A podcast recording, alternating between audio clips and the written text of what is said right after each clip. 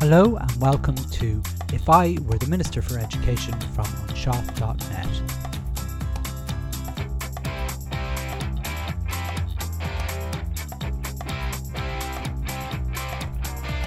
Episode 20. Replace small schools with hubs. Part 4. This is part 4, the final part of our episode on small schools. While it might be useful to listen to the first three parts of this episode before this particular part, to give you some context and rationale, I'm going to try and summarise what you missed in a few short sentences. In the first episode, I gave a bit of an introduction to small schools, what they are, their history, and rationale as to why we really need to do something to save them. In part 2 of the episode, we looked at some of the research on small schools since the start of the 21st century, and we tried to find some sort of new direction. Part 3 focused mainly on the recent small school symposium, and also an Irish Times article shortly after that. And finally, in this episode, which is part 4, I'm going to share my own ideas and see what happens.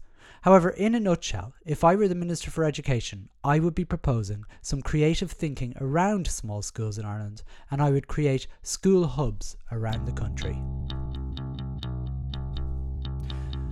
Just to recap, why are we even bothering with small schools?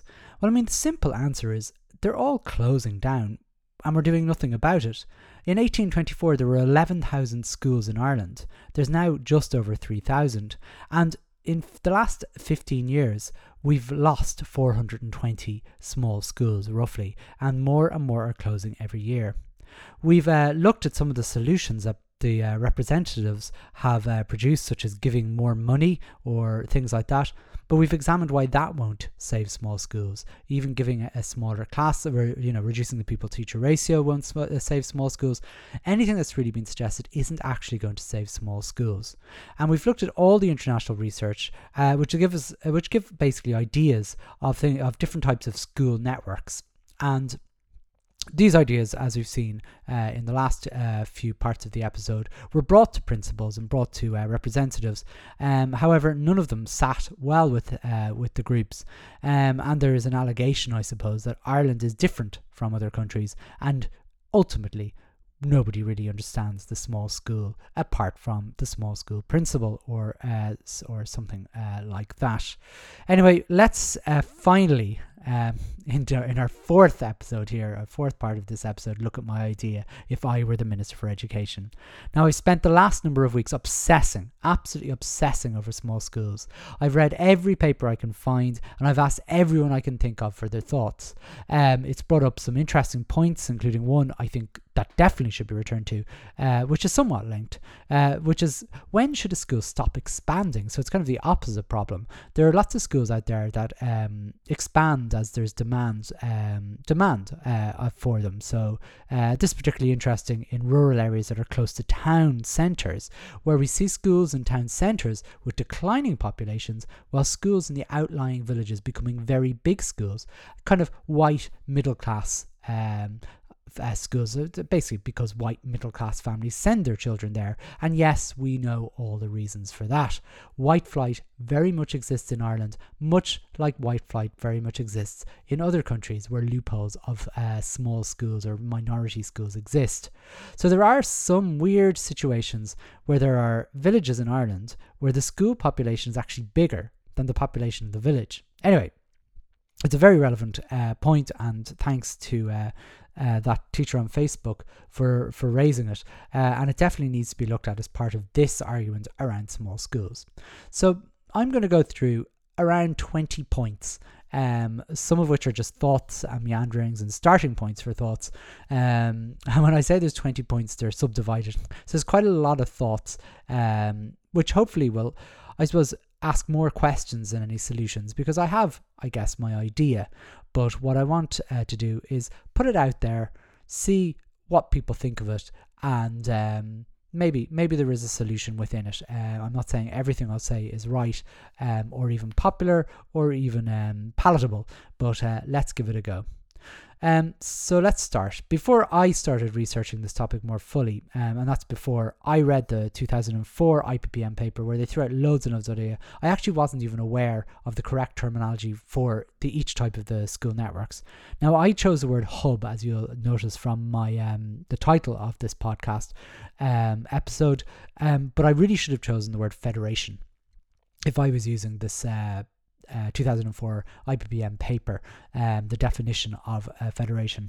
However, the thing is, I like that word hub because federation doesn't feel right to me. Now, it's all semantics, but basically I feel we really need to look at trying to find ways to bring a load of small schools together to create one bigger school, and that's without closing down those small schools. So that's really, in a nutshell, what I'm trying to do over the next few bits. Now, it doesn't mean, as I said, closing any of the existing schools.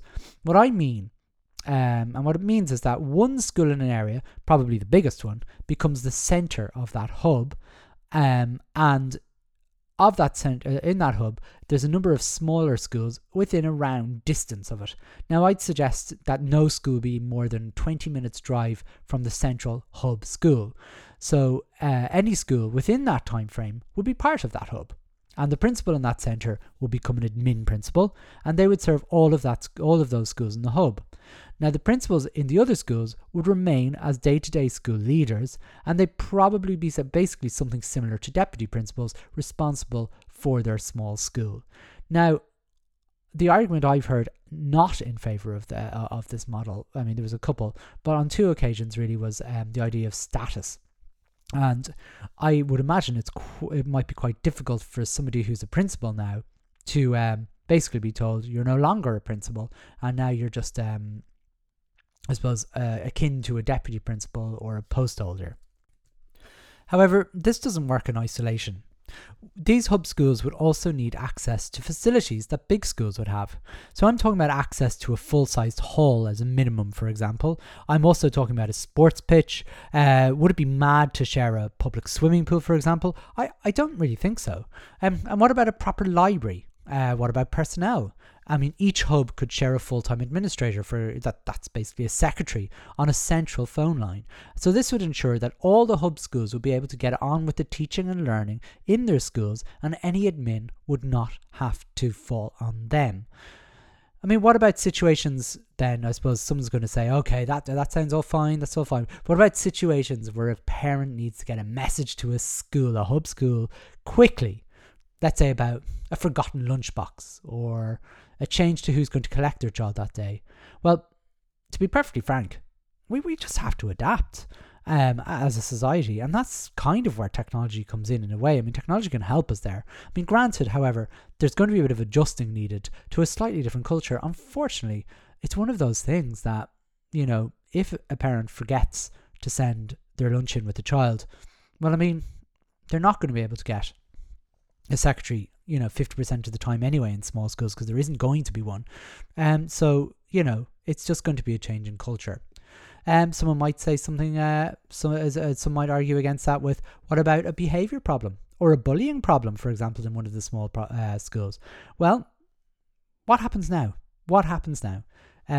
You know, do you need a principal in your to deal with that first thing? Well, no, because the parent should talk to the teacher first and follow the process. And if it has to go further, then it's the central hub principal. And yes, before I forget, if we are to have boards of management, there would only be one board of management for the entire hub.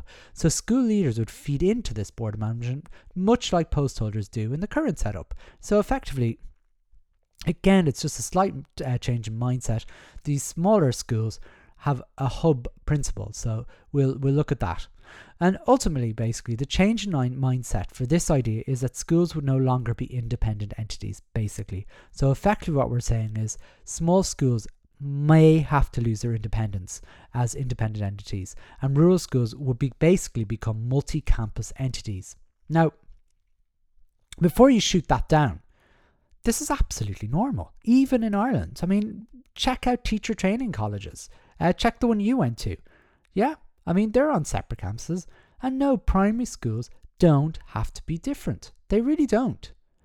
So I guess I mean, if I haven't convinced you by this by now, and probably not, but let's just go with it as go with it, and as if it is going to work. How would we actually decide on these hubs? So my suggestion would be to start with electoral areas, and the electoral areas basically, and keep subdividing until you have the correct area size. So that seems like a simple enough idea. In a way, we're kind of, I suppose it's not quite parish based, electoral based, which isn't too sort of difficult to do because they already exist. But how is this actually going to save small schools? Really, you might ask. That's a fair question. Surely everyone's just going to flock to the school with the principal, not the small schools with no principals. Now, I've no idea where this logic comes from, but let's just go with it. And here's my solution to that problem. So basically, I suppose what I'm building up here is, okay, so if you have a big school in a little area, you have all these small offshoot schools where there's no principal. Well, if you want easy access, you'll go to the big school because, you know, why wouldn't you? So, I mean, I don't know why that doesn't happen already, why people don't flock to the bigger school versus the smaller school. It kind of doesn't make any sense. But let's, as I said, let's go with it and go from there. Now, I did mention this in a previous part of this episode, but this is the solution to that problem. We need to get rid of competitiveness. And what do I mean by this? This comes back to my earlier argument about collegiality in schools in Ireland. Schools are basically fighting each other for enrolment. And this is especially true in rural areas where numbers are falling and teachers are being lost because of this. Now, I'd be absolutely shocked if that school in the Irish Times that I mentioned in the previous part of the episode wasn't increasing its numbers by getting enrolments from outside the vicinity. Because my suggestion is very straightforward. Get rid of school choice. Just get rid of it. Basically, everyone just goes to their local school. That's it. Your local school is allocated by your address, and there's no argument. And yes, I do realise that some people pretend they live somewhere else and so on, but overall, the vast majority of people live in one house, and that's the address they use. And ultimately, if you get rid of choice and you go to your nearest school, then you don't have to compete with your neighbours. It's as simple as that. Now, I've heard that the result of this is that certain areas become ghettoised and others become more salubrious, commanding higher house prices and so on and so forth. But this happens already with school choice. I mean, like, just think of your own locality. Where do all the white kids go? Where do all the you know, the children from migrant backgrounds go? I mean, they tend to the actual fact is, we ultimately, whether we like it or not, and in fact I don't like it, this is what happens with school choice. You look at shared campus arrangements, and we can go back to one of our previous episodes about the good school. I mean, this is the type of thing that happens anyway. So actually, putting this sort of constraint on people means that they just go to their nearest school and they don't go searching for the good school, because that doesn't exist. As teachers we know that doesn't really exist. Anyway, the second thing is, the advantages of removing school choice means that we can actually plan school sizes by population properly, because you're not shooting off to another village. You're not driving 20, 30, 40 kilometers to your next place. And basically would get rid of the white flight, or that white flight problem I keep speaking about at the moment. And schools would basically have to be built to a certain size, and they'd have to remain that size unless the population in the hub grew. So, for example, a new housing development would ensure that new school places would be needed. So basically, the hub idea would mean that we could pull together the number of classrooms available in a hub and ensure these were all full before we built any more classrooms. Simple? I mean, it seems to make logical sense.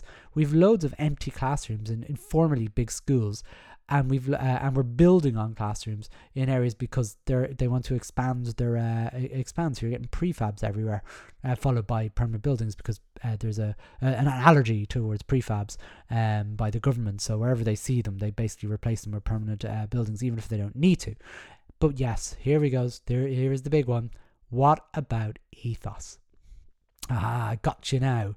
Well, idea 3. The simple answer is you just have to get rid of it. That's it. We have to get rid of denominational education in small schools at the very, very least. If we have to keep it, denominational education is going to have to happen as an after-school club. Now, obviously, I think all schools should be secular, and there's no good reason to have denominational schools. In fact, one could rightly argue against a thing I constantly hear from small schools, that they are the heartbeats of communities, because they're not for non-Christians. Basically, there's no small schools that are heartbeats of communities for people that don't subscribe to whatever Christian background people come from. And there's no way I could send my son to a 2-teacher rural school, because whatever class he's in, he's going to spend most of the year opted out of class while sacrament preparation's going on. If he's in a 2-teacher school, it's either he's going to get it at communion, and if he's in the other class, the senior class, he's going to get it with a confirmation. So effectively, what's he going to do? Anyway, in order to save small schools, they really have to do this. They actually just have to grasp the nettle, if that's... hate cliches, but that's I suppose it's come to me. And no, anyway, each of the schools in the hub can't be a different religion, because I've heard that as a possibility. So you have like the Catholic school in the hub, the Church of Ireland school in the hub, a Muslim school in the hub, a Rastafarian one. Well, I haven't heard a Rastafarian one. But anyway, honestly, just do the faith formation after school, for God's sake. For God's sake, it'd be very, very, very apt in that. You just switch things around. At the moment we have religion happening during school, we'll just have it after school. What difference does it make? Anyway, so we need to consider that, and I don't think it's a really bad idea anyway. So, but particularly for small schools, we need to remove it, so there can be heartbeats of all communities, not just Christian ones. Fourth idea, I mentioned this earlier, but the pub is going to benefit from shared ancillary staff. Not just a secretary or an administrator, but cleaning staff, caretaking staff. A hub will be able to hire full-time ancillary staff shared between the schools, and they will be available when they be needed. It will be up to the administrative principal, the head principal of the hub, or whatever we want to call them, the principal area principal or whatever. They would decide when they were needed and or as they were needed, and this will be decided by them. Let's push it further. How about local people feed into these hubs in other creative ways? And this is my fifth idea. For example, what about school lunches? Local people can produce food, because in rural Ireland that tends to be what a lot of the communities are producing, which would be food in some way. Or for items that can't be produced, a local business might set up in a kind of a hub area to serve the general community of the hubs, but also the school. So, for example, someone could open a cafe in the area, or a restaurant, or a pub, or a supermarket, or all of the above, and their products would feed into the school through maybe school lunches. Now, I'm sure there's loads of other creative ideas there for businesses that just don't exist in rural areas at the moment. I mean, who knows? You could see a hairdresser opening up, though I am not quite sure how that would serve the pupils in all the hub schools. But, you know, we can, if we think creatively, we can come up with really good ideas. I've seen a particular situation where a community centre was built kind of in the middle of an area where there were 3 schools, and that benefits quite well from the 3 schools. The 3 schools use the community centre for several different events, and it worked really well. My 6th idea is, and what I really liked that the school did in Derry Uber there in County Clare, and what they had was that it was open for childcare and after school care. Now, the hub model might not necessarily work for families that have to work in urban areas and commute, but couldn't all the schools be open from 7 in the morning to 6 in the evening every day, with childminding services available privately, for example? Or, like, what do people do now? I mean, you know, I don't think it's such a crazy idea, really, because what do they do now? Well, it's likely they drive past their small school and send their children to bigger schools where the service actually exists. Or maybe childcare companies could provide a bus to deliver children to schools in the hub. So you drop your kid into a childcare centre or a childcare agency somewhere in the county or in your hub. Sorry, it wouldn't be a county, it would be your hub, your little area. And the bus would drop you to your nearest school, to your house. Now, it's something worth exploring. I mean, I don't know, there's probably a better way of doing it, but surely we can incorporate childcare into hubs. It certainly would be a good business idea. Now, if we watch that 1974 video of Clochen Hill National School, if you remember me saying in the last part of the episode, 54 of the 74 pupils were bused into schools from all sorts of areas around that neck of the woods, which is kind of interesting. So it's not like it would be a radical idea particularly. This was happening ages ago. It's still happening now. There's buses going into school, coming to schools everywhere. There doesn't necessarily need to be as many buses as there are right now. Speaking of buses, anyway, seventh idea, for this idea to work, there needs to be a bus service serving the hub area. But I think we could push this a little bit further. It needs to be more than just a school bus. What it needs to be is a community service, not just a school service. It needs to serve as a public transport system throughout the day for the entire community. And this is going to allow people to travel within their local area without the need to drive. And this service won't only drive children to and from school, it's going to provide a number of stops throughout the day, much like any city service might take for granted. Its regularity would probably depend on the size of the area, but there's absolutely no reason why it couldn't loop around all day and all evening, and it could even link up with other hubs, so people might be able to commute to work using public transport.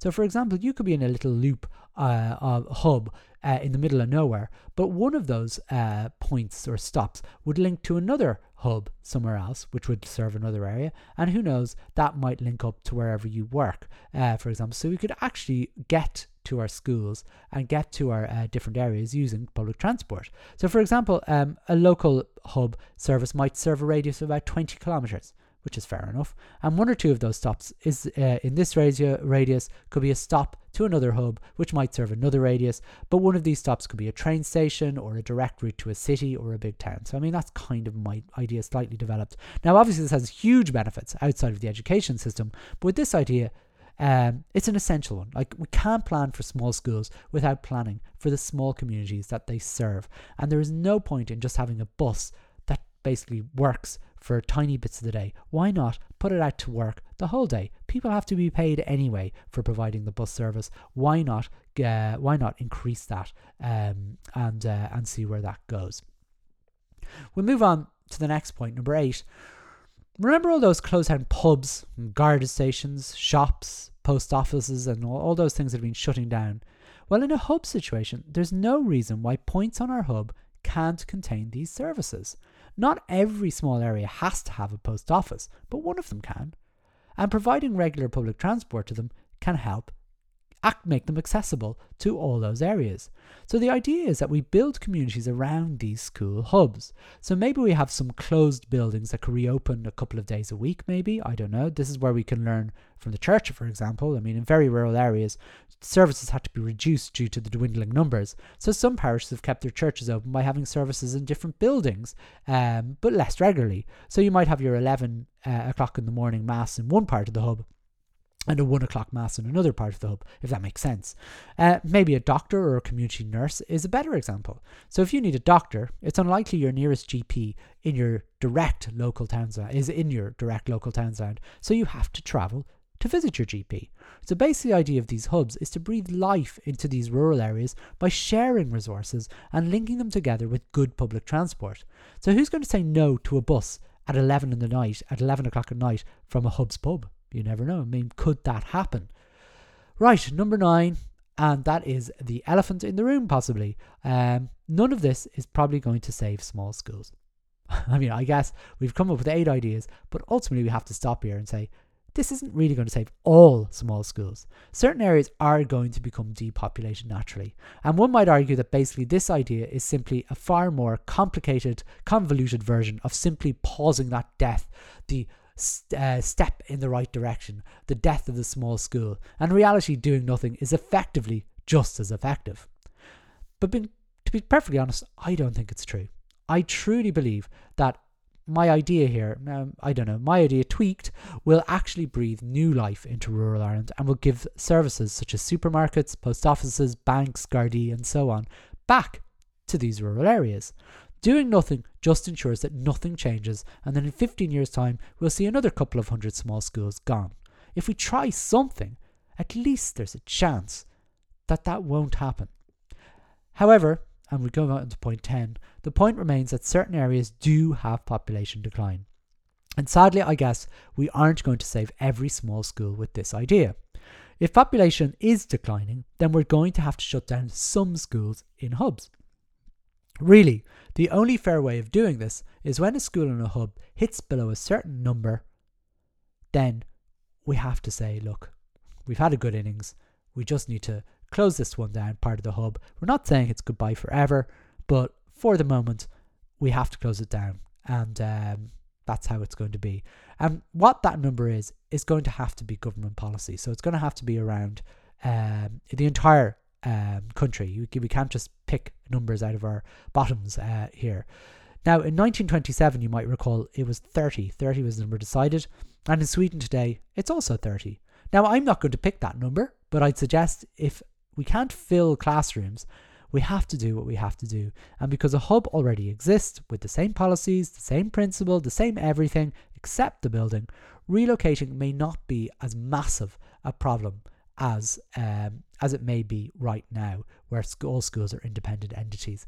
It's not going to be the most lovely thing to happen, but it's going to be less change, let's say, or less, I suppose, less trauma for a local, a very small local community, who will still be able to carry on almost as normal until things may improve depending on situations, because I don't really believe population decline is permanent. 11. One of the arguments I've also heard is the entitlement to be educated in one's very, very local area into their own community. I don't actually buy it, to be honest with you, because this right seems to cease once a child hits the age of 12 and goes to secondary school. There are only about 800 secondary schools in Ireland, and that's usually, so people don't usually go to secondary school in their locality. I don't think it's an entitlement. I don't think it's, I mean, it's a nice thing to say, and it's something maybe that's nice to have, but it isn't an entitlement. Anyway, I think secondary schools need to become part of this solution too. Not every hub is going to have a secondary school, but every hub will have to have transport to a hub with a secondary school. And yes, that feeds beautifully into my new public transport system that I have magically created out of nowhere. So I can already hear rural Ireland hiding their turf piles now and claiming that the public transport idea is terrible. Because why is it terrible? Because it's terrible for the environment. Now, I've solved that one too. Because every bus is only serving a small enough area, so alternative clean methods of public transport could be used. So yeah, electric buses. Look, to be fair, the future of transport is one where we will not be owning our own vehicles anyway. So, I mean, having sort of taxis, buses, I mean, the idea is cars are going to become services, which is kind of interesting. But anyway, that aside, let's use clean energy for this public transport. Fine, you might say, but what about the islands? Haha! Well, islands, you win.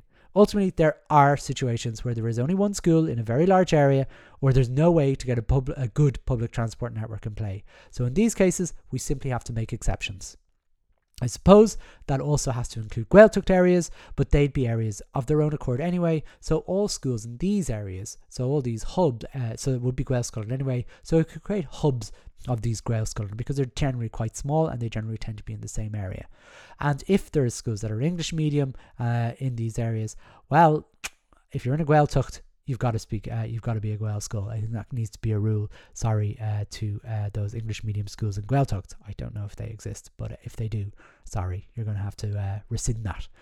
So what do we lose with this model? Well, firstly, rural schools are going to lose some of their autonomy. They're also going to lose some of their independence, and some members of staff are going to lose status. But we have to ask, what is gained by these losses? And I think this is where communities will have to make decisions, which leads me to the next point. And that point is, this model can only work with buy-in from communities. Now, I guess the hub model can only work if communities buy into them. I also guess we're going to have to accept, given the level of opposition to any of the solutions since 2004 and the fact that they seem to be cemented, that this is going to be a hard sell, a very difficult sell indeed. And it's interesting that the findings of the IPPM paper have somehow made the feelings of rural schools even stronger. They seem to genuinely believe that the loose cluster arrangements are working even when hundreds of schools around them are closing. And even if the government pumped endless money and chopped the pupil-teacher to 1-to-1 ratio, it's not going to save small schools. Even if every small school principal was given full administrative duties, it would not save small schools. And even if every small school got a brand new building, it still wouldn't save small schools. In fact, it may be impossible to propose this solution while mindsets are so cemented. However, on top of that, there are other mindsets. There's such things as school choice, different patron models, and so on, and that makes schools compete for resources. And by resources, I mean children. And maybe we have to remove those variables before we even think about introducing hub models. In fact, it won't work, and I made that point there a little earlier on. However, the thing is, we're running out of time. We're actually running out of time. There are hundreds of small schools closing every decade, so we need to start acting quickly.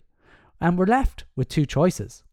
And we can stay in the stalemate that we've been in for the last 10-15 years and let schools in their communities shut down at random. Or we can give every small community some sort of fighting chance of survival. Both are valid options. However, if I was the principal of a small school, I would give it up to become part of a bigger hub. After all, the pay is basically the same, and I would have much less responsibility. I'd also be able to teach all day, and any messages that could come could be passed through the hub principal or the administrator. Oh yeah, okay, I'd lose a bit of status, but what is that really? Only ego. Yes, we'd have far fewer principals in the system, and this might not suit the various stakeholders. There's less divide and conquer opportunities to be had, and for example, when it comes to postal responsibilities last time, didn't small schools win the pot of gold and big schools got very little? I didn't hear an ounce of complaint from small schools, and why would I? Divide and conquer works. It works really, really well. We see it in loads of aspects of the system already, and our representatives and the government have managed it magically. If they aren't pitting small schools against big schools, then it's denominational schools against non-denominational schools, or it's mixed schools against single-sex schools, or it's lower-paid teachers against people who aren't lower-paid teachers, or whatever. We could go on and on. Dread versus non-dread. I keep going on and on. Anyway, however, at the end of the day, I'm probably going to be told that I simply do not understand rural schools, and I am not steeped in their culture. I am not a man of the earth. I haven't a clue, and this, as my friend in County Mayo stated, a load of tripe. And maybe I should stay out of rural affairs and get back to my urban divide, the side of my urban divide, and let the rural people deal with rural affairs. Look, if nothing else, I've learned that I can call as loudly as I like for church-state separation. I can take potshots at the Gwail School and denying that they're elitist. I can even suggest that teachers should work a 40-hour week and not get a dressing down. However, I have learned that I can't question small schools, and that is something I can never understand. As I said at the start, I hope this podcast episode, despite its absolute verbosity and its length and everything else, has sparked some ideas as a solution to small schools closing down. I don't want them to close down. I would love them to thrive if they could. It seems that their survival does rely completely on community involvement, and I'm sure that's where the successes will start if they start. And if all I have done is make you angry, maybe let me know, and perhaps you'll finally help me understand what I don't understand about small schools. So that's it. I hope you got something from this very, very long and verbose 4-part episode on small schools. I really hope I didn't annoy people too much. I can imagine I did. My intention really is to save small schools. I don't want to see small schools closing down. So I hope, if nothing else, I've pushed people into thinking of some creative ideas that they might consider maybe in their own communities. Who knows? But next week, I don't think I'm going to have too many arguments against me. It's all about the new primary language curriculum, and it basically has to be a lesson for what we would call design by committee. It's basically as if the NCCA had one idea and then hired loads of people who had the opposite idea, and they ended up with a half-finished curriculum that somehow was worse than the previous one. Yep, next week I'm going to propose that if I were the Minister for Education, I would scrap the new primary language curriculum. Look, again, I hope you enjoyed this series of an episode, and I hope it wasn't, as I said, offensive in any way to people who might be listening to this. Anyway, be sure you subscribe to our podcast if you can. It can be found on iTunes, Spotify, or any other podcasting app by searching for either oneshot.net or If I Were the Minister for Education. I'd really appreciate any reviews you might give me, particularly positive ones, so other people can find the podcast on the particular platform that they are using. Listen, that is it. Finally, that is it on small schools. It's been the whole of my July spent on small schools. I've been obsessing over it, and I hope I came to some sort of conclusions that might spark some ideas. Look, I'll leave it at that. Thanks so much. Thanks a million. We'll talk to you again. Bye bye.